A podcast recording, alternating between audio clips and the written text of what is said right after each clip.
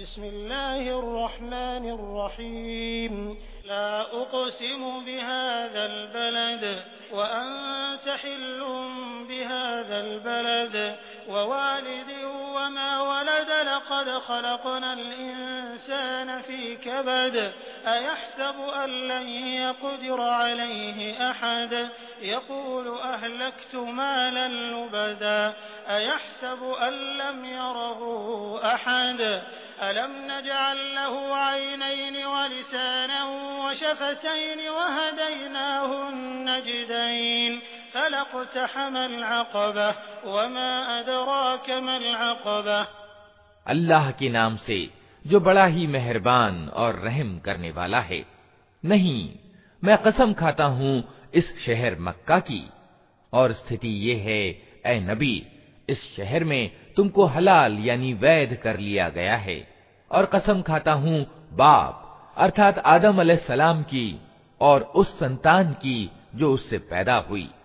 वास्तव में हमने इंसान को परिश्रम में पैदा किया है।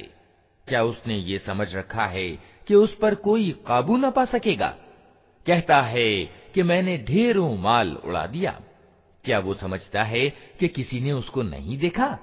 क्या हमने उसे दो आँखें और एक जबान और दो होंठ नहीं दिए? और भलाई और बुराई के दोनों स्पष्ट मार्ग उसे नहीं दिखा दिए? मगर उसने दुर्गम घाटी से गुजरने का साहस न किया। और तुम क्या जानो कि क्या है वो दुर्गम घाटी?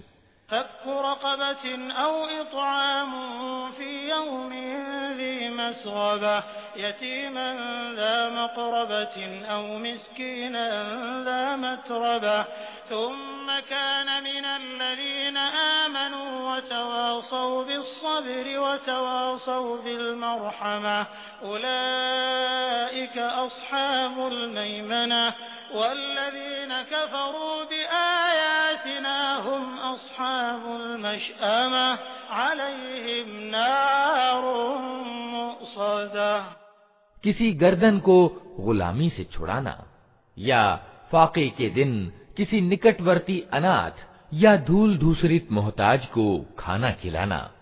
फिर इसके साथ ये कि आदमी उन लोगों में सम्मिलित हो जो ईमान लाए और जिन्होंने एक दूसरे को सब्र और सृष्टि पर दया की ताकीद की। ये लोग हैं दाएँ बाजू वाले और जिन्होंने हमारी आयतों को मानने से इनकार किया वे बाएँ बाजू वाले हैं उन पर आग छाई हुई होगी।